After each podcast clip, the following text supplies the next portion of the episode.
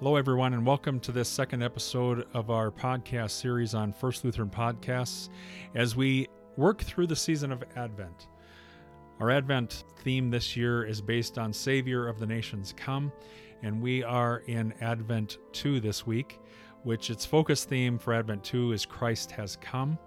Later, I'll be joined by Bishop Constanze Hagmaier, Bishop of the South Dakota Synod, as we will talk about some of the traditions of Advent and where and how they came about, um, and uh, why it's important for these traditions to uh, symbolize for us through the season of Advent. Each week of Advent, we will focus on the gospel text, which will be the preaching texts on each Sunday. And for the second week of Advent, our gospel text comes from Matthew chapter 3, starting at verse 1. In those days, John the Baptist appeared in the wilderness of Judea, proclaiming, Repent, for the kingdom of heaven has come near. This is the one of whom the prophet Isaiah spoke when he said, The voice of one crying out in the wilderness, Prepare the way of the Lord, make his path straight. Now John wore clothing of camel's hair with a leather belt around his waist, and his food was locusts and wild honey. Then the people of Jerusalem and all Judea were going out to him, and all the region along the Jordan, and they were baptized by him in the river Jordan, confessing their sins. But when he saw many Pharisees and Sadducees coming for baptism, he said to them, You brood of vipers, who warned you to flee from the wrath to come?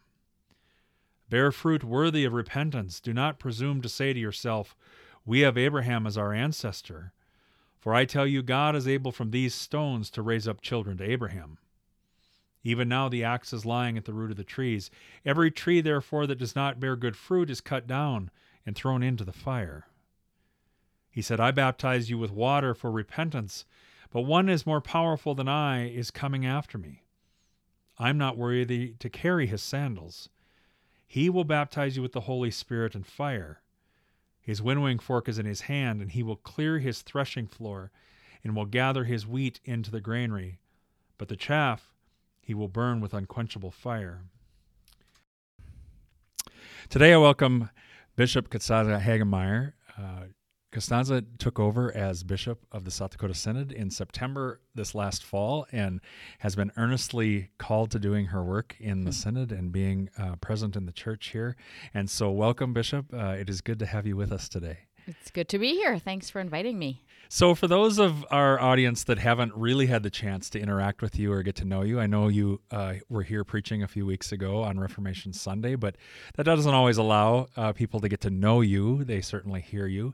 Um, give us a little introduction about yourself, who you are and your family, and and interestingly, uh, a little bit of your life history. All right.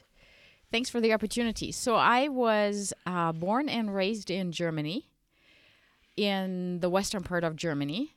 I spent my childhood there and um, became an exchange student in the 80s, a Rotary exchange student. Lived in Sioux Falls, attended va- school in Brandon Valley High School. Um, got really the feel for the church by attending um, Brandon Lutheran and uh, returned and felt the call to ministry. Finished high school started um, seminary, met my husband there very early on. We were married in 96 and um, added a child in 99. Then immigrated. We won the green card in a lottery, but that's another podcast. right. um, and immigrated in 1999, September 1st, to Sioux Falls, South Dakota. Um, started our family and our ministry here in this beautiful state in the northeastern corner in Waubay, South Dakota. The metropolis of Waubay, the metropolis of Day County. Yes. And um, anyway, we moved several places and had ministries across the eastern part of South Dakota. My last call was at Trinity Lutheran as a co-pastor with my husband. I did the administrative piece, and we were there the last ten years. And as you said, I started on September first to serve as the bishop of the South Dakota Synod. We have three children now, um, ranging in the ages of 21, 20, and four. And four. There's just no other way of saying it. And right, four. Right.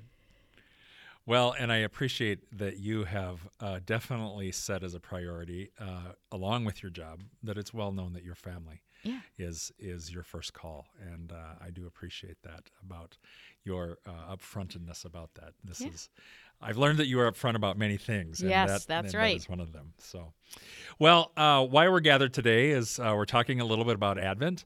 Uh, and uh, last week we dealt with a little bit of uh, some of the theology of Advent um, and how Advent uh, prepares us. Not that uh, it gives us this opportunity to take pause, is what we were, is what we kind of learned, uh, but that God intersects us every day, and that in Advent we celebrate uh, three of Christ's comings, and that is uh, at Bethlehem as the Christ child. Uh, that we anticipate the day that he'll return again in his second coming, but also in the promises of our baptism, that we wake each day in the promises of Christ intersecting our lives uh, when we recognize that. And so, as we kind of uh, have worked through some of that part of Advent, um, some of my research about why we do what we do at times uh, kind of centers around some of these traditions that uh, help us kind of celebrate Advent and kind of give it specific meaning. And as I started to do some of that research, interestingly, I found that many of the traditions that we are uh, aware of anyway um, stem from Germany or uh, European descent. Uh, certainly, we hear a little bit later that the Scandinavian countries got involved and uh, changed up some things, and uh, and the Church of England as well. So, um, I kind of thought we would talk just a little bit about some of those things. You know, we have um, first of all we have the liturgical colors of the year. Um, and knowing that that the season of Advent historically was originally a penitential season, so it's very closely or similarly tied in the mentality of Lent. But uh, you and I were talking a little bit about how the Lenten color of purple being was the original color of Advent, but later it changed to blue, and we were talking a little bit about that before. If you want to kind of speak into some of your Sure. uh, understanding that as well. So, as far as the liturgical year is concerned, um, Advent, of course, starts with the first Sunday of Advent, um, which follows Christ the King Sunday, the end of yet another church year, and the the Advent season then ends, of course, um, once Christmas the Christmas season starts. And the color blue is really the royal color, the color of anticipation and hope. And um, I I do have a deep love for children's ministry and um, it speaks into into children's lives that very clearly as they surround us have a hopefulness about christmas right, Right. well many of us are dreading the countdown of oh man i only have this much time left before christmas is here the children are in in great anticipate Right. anticipation so um, this this color of hopefulness um, and this new life that is going to enter our lives, not just as you said, that particular night, but each and every day. And also a reminder of the waters of baptism is just a beautiful life that surrounds life giving waiting that surrounds us and that's really what this is is this life giving waiting this waiting with hope and anticipation that is expressed in this color blue Yeah, very good. We uh, uh, we're talking a little bit also about I I I'm as a mother uh, also obviously any of us that have children the anticipation of Christmas is a huge thing. And I'm sure with Emma being four right now uh, that that's a big part of your world It you know what what comes in this time of the year and trying to keep her you know settled into the waiting and and those kinds of things I know in our house, you know, we had antics that would happen once in a while where uh, presents would be opened on the end to see what they might be and then retaped, you know, perfectly so that we couldn't tell and, you know, some things there. So um, it's a fun time of the year too. Along with that, I mean, kind of the idea that, um, there's kind of a countdown that happens through Advent. I mean, and this is some of the traditions again that I kind of spoke about. You know, we we're aware of like the Advent calendars, Yep. um, and that uh, kind of guides that anticipation a little bit. Of course, um, Advent cal- calendars come in many forms. I mean, uh, we know in the church, especially, we get bombarded by a variety of ways that uh, we can do an Advent calendar together. Um, uh, I've seen, of course, in in house here at First Lutheran, our youth and family staff has focused in on that, uh, and kind of giving special emphasis each day of something else in the season of Advent or Christmas Christmas anticipation. Um, anything there? I mean, that Sure. that stands out.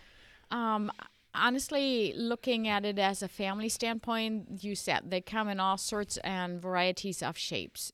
One thing that maybe might not be as closely related to the Advent calendar, but what we have found helpful as we raise children and and walk alongside of their journey of faith and waiting is to to play with the nativity scene Oh yeah. um, that has been fun. We always allowed our children to to build the stable yeah. that we in tradition think Jesus was born into and to actually not place baby Jesus into the manger and to have Mary and Joseph way off site and the shepherds in the field way off site and then the wise men. So really when you set up your nativity scene there isn't anything there but the animals. Yeah.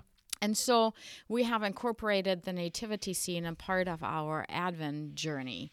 So besides having either a scripture verse or you know even if it's just a piece of candy it doesn't matter but this this fun piece of counting down but then on alongside moving mary and joseph on their journey to just get a sense of what does this mean? And as your child grows older this journey can be um, much more of a of a research project Yeah. of how far did they have to go? What did they have as resources? What was really going on? Um, with little children it's just fun for them to get a sense of that it doesn't come prepackaged. Yeah. um, there there is a process and waiting is joyful anticipation um, but as much as this i wish we would just be there um, i want it now Right. and especially in this society where we where we have instant gratification it just in this piece of having it be a journey um, there's value in that and to taking the breaks um, of a journey you know to to go back to the story of creation where god rested on the seventh day what did Right. mary and joseph actually do in this journey Right. Right. so it's it's really an opportunity, and I I I always tell people have as much freedom with it as as you wish, but don't just boil it down to candy, which is a great incentive, and go with all the candy that you want if your children like candy, but but tie the loose ends together because there come questions with this, Right. right? right. and allow these questions to happen in this natural conversation and don't make it this set up conversation but allow your children to have these questions that doesn't mean you have to have all the answers Right.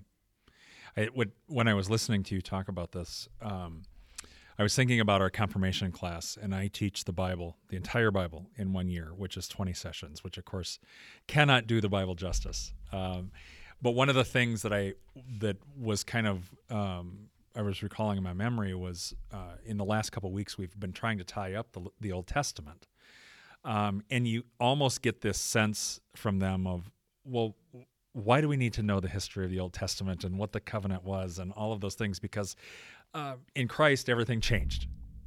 But there's so much richness and depth there that we lose if we don't kind of tell the narrative of the story. And and that's the thing that was standing out to me as you were talking is there is there is much more to know other than like you said this prepackaged image that we set, we tend to get uh, in the nativity. So and it that's great. becomes flat i mean it, it just becomes another piece that you set up on your mantle um, and really this is when when we're already stretched from where the world intersects our faith life Mhm. this is just a, a given opportunity to have those two worlds intermingle. yeah.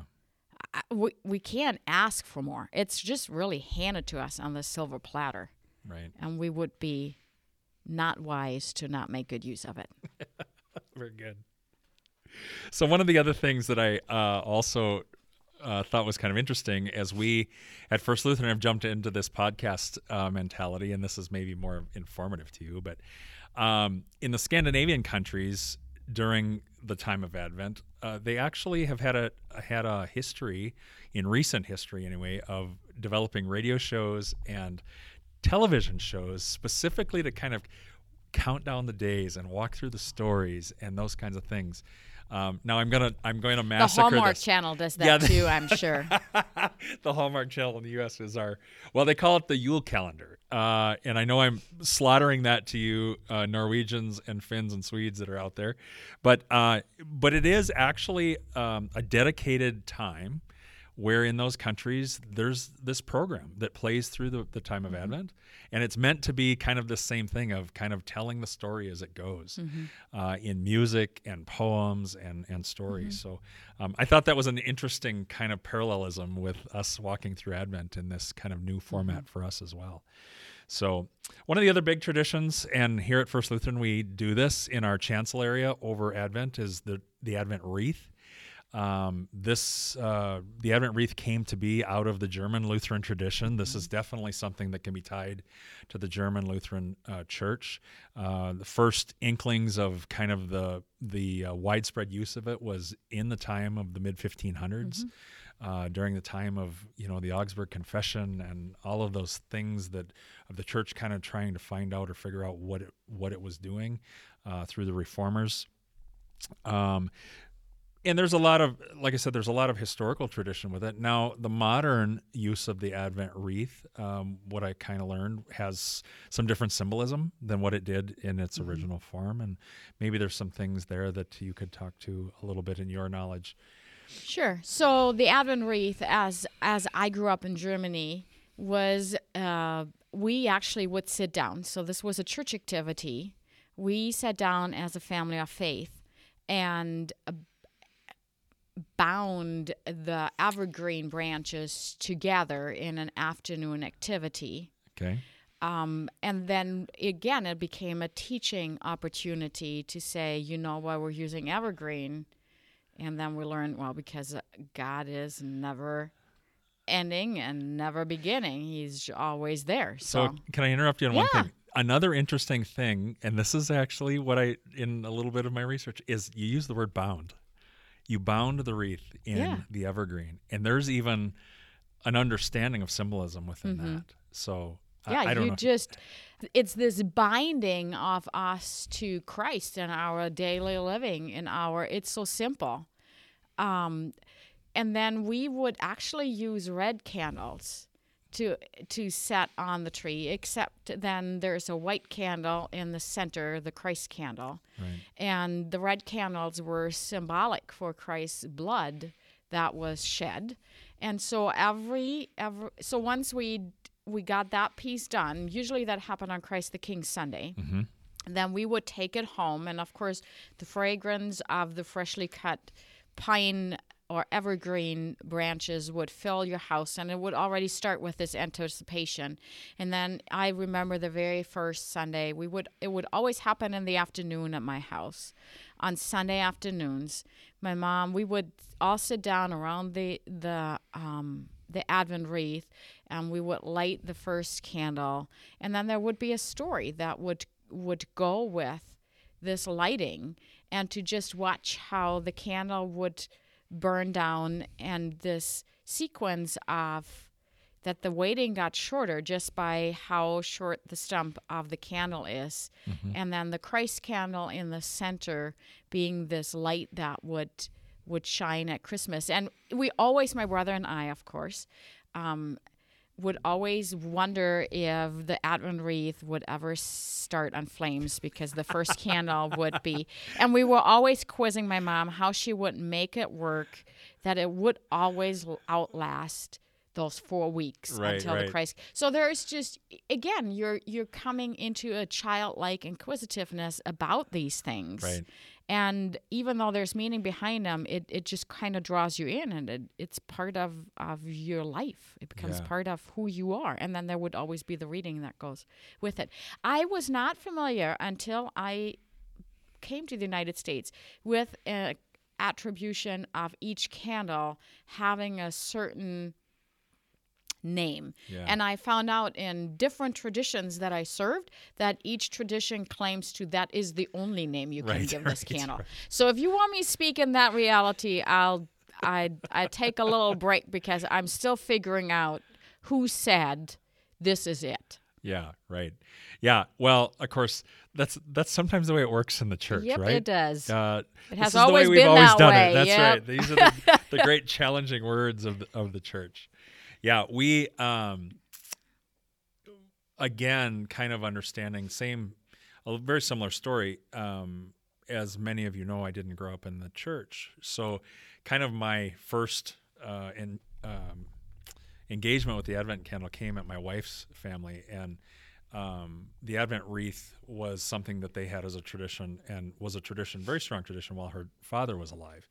Um, and through the time of Advent, that was always a very regular part of our family dinner on Sunday night. Was lighting the candle, and it, and like you said, I mean, the first week was the candle of hope, and then it was the candle of peace, then it was the candle of joy, and then the candle of love, and there was always this collect or prayer or story or something that went along with that, and it was always very curious to me uh, as to what that was about. And of course, um, as I learned what it meant to be Lutheran, especially, uh, that we love our traditions and and and we love walking through the patterns of these traditions whenever we can, because it, it does remind us of the consistency and the faithfulness of God uh, in what we're doing. So I appreciate you talking a little bit about your family tradition of that. There are some other. Um, things that that uh, have been tradition in the Lutheran Church um, that maybe you and I aren't as familiar with in our own history. Um, one of those is the Chrismon tree uh, tradition. Um, and as I was, um, as we were preparing for this conversation today, I was, uh, of course, telling you that here at First Lutheran, we actually our trees that are are decorated in the chancel area over the Advent season actually somewhat are guided by this idea of the Chrismon tree, um, in that they are very uh, plain compared to a Christmas tree, which can be very colorful and and uh, have a variety of ways that it's decorated. But uh, the Chrismon tradition is very um, is stark uh, in a way. Uh, you don't have you know ornaments that are are um, usually colorful. They're You usually don't have a. Mickey Mouse on there. Yeah, you don't have a Mickey, Mickey Mouse or anything like that. Um, they're usually white. They're usually gold. Uh, in a true Chrismon tradition, those ornaments would symbolize the various ministry components of Christ's ministry. So you'll have symbols like the dove or the fish or you know um, some of those kinds of things that symbolize some of that ministry. But but here at First Lutheran, um, the tradition has been we have these trees with these white ornaments on them that are like snowflakes that were made long, long ago, crocheted, and and they're they're highly valued and protected here uh, at First Lutheran for sure. Um, but you and I were talking about that that that wasn't really something that you had grown up with. No, I. I hadn't, but I, I did embrace this tradition um, just because, again, it is another opportunity to show the many faces of Christ yeah, and um, the presence of of Christ in our life in so many different ways. I I valued it that way, and I I do use it as a teaching tool, mm-hmm. especially when when people struggle with a certain identity that we traditionally attribute to Jesus the Christ, and people traditionally, because of their life experience, struggle with, I'm not sure I can embrace this face of Christ in that unbiased way. Mm-hmm. And to have the Chrismon tree to say and to say out in a quiet way, this is only one way how Christ shows up in your life. Mm-hmm. But there are all these other ways that Christ shows up in your life. And again, working with children and that being a passion of mine, it's a good opportunity to ask them, how do you show up? Do you only show up as the brother who is a pain in his little sister's, you know, life? Or does your sister only show up in a way being a pain in your life? Um, do you show up as a classmate? Do you show up as a son? Do you? I, I, so it gives us opportunities to say Christ isn't just one way how he shows up. Christ shows up in multiple ways. And what does this mean? And to just kind of do a little research. What does why is the dove? Why does Christ show up as the dove? right. So it's it's a, just a great opportunity to show um, the many ways Christ is present in our life, not just today, but every day. I think that's great. I think that's a great way of seeing that.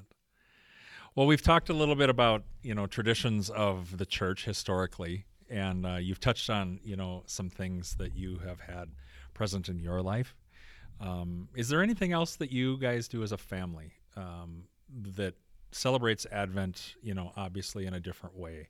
We than- actually celebrate St. Nicholas Day. Ah, We do. That is on December 6th. okay. And St. Nicholas was a bishop in Turkey, and he did a very selfless thing of saving a girl from slavery eh, through this random gift of gold Okay. to the dad that saved actually the daughter's life from being sold into slavery. And we celebrate it with this anonymous gift that St. Nicholas brings and take the focus off Santa coming on Christmas Eve, where in the world I grew up in, it was the Christ child who brought a gift. Again, symbolizing that the true gift is the Christ child, but he also gifts us in turn um, with gifts that we are to share with each other. So I, I found that helpful and um, in remaining in the true Christ child tradition hmm and having still the fun of Santa come, but in the Netherlands and in Germany, that is a tradition that is pretty strongly upheld to have St. Nicholas Day be celebrated and, and be about St. Nicholas and the good deed. Right, right. That's very interesting. I, I mean, I know there's a tradition of Saint Nicholas, but Mm-hmm. have not had it present necessarily in my own life. You know, and I don't know. It's kind of fun. Yeah, it's very fun actually.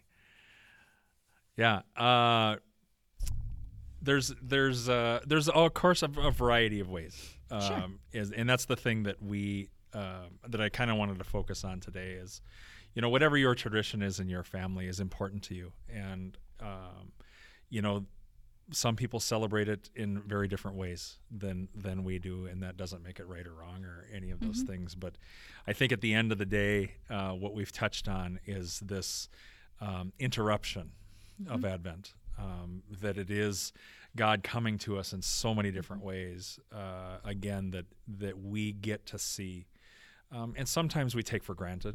Um, so it's great in this season that we can actually um, lift that up in in a different way than we do in other times of the year. So If I can add one more thing. yeah, All right. So, one, if you're thinking about Advent traditions and what what you would like to do as you prepare, um, one of the things that don't cost anything and probably don't even take much preparation time is to read the Christmas story every single day through the season of Advent. And even though that might sound redundant, um, I have found it to be life giving in preparation of Christ's birth and what that means in my life. As I read that story during the season of Advent every single day, I have made it a practice to just focus on one word that stays stands out to me that that day mm-hmm. and to carry it throughout that day and look for Christ in places that I go and and show up. So that's just if you listen to this and you're not sure what to go and what to do and what to get, there we go. So go to Luke 2, read the Advent story. So I know you do a lot of your stuff very early in the morning. I do. So can I ask you what your word of today is? I haven't started. Oh, my Oh. word! I haven't started on the Christmas story yet. Right, right. My word for today is that actually, um, no matter what, Christ will love you. I I uh, I was kind of anticipating that this is coming out in Advent, so I was kind of thinking uh, it might have been fun to to give a word for, for I today. give a word. I can go back to the past to give a word, Sure. and lots of these words centered around um, questioning what was going on. Um, even it was just the word donkey. I I paid attention to um, my my mode of transportation throughout the day, right? Oh, yeah. So most of the time, the donkey was already a privilege. Um, and to even have that donkey, was it really carrying Mary? I did a little bit of research, you know, because I I do have an inquisitive mind and I want to know was the donkey carrying what they needed? Did they even take something? What's my mode of transportation? I really paid attention to how I get around and how I use it and why I use my vehicle, which again is was it necessary? We live in South Dakota. Is it really necessary to let it run half an hour before to warm up? I mean, it just gives me opportunity to reflect right. on my day and and how how Christ shows up in the midst of that. So even in the simple things. In the simple things as yeah. my car. Yeah. Keyless entry, my goodness. Remote start. Yeah, I know. cool stuff. Great. Well, uh, Bishop, I thank you for your time. I think this has been uh, a great discussion for us to just, uh, again, think about this week differently as we make our way towards the Nativity of Christ on Christmas Day, uh, and and opens up just a different way of thinking of how God is at work amongst us. So, thank you for your time. Thanks for having me here.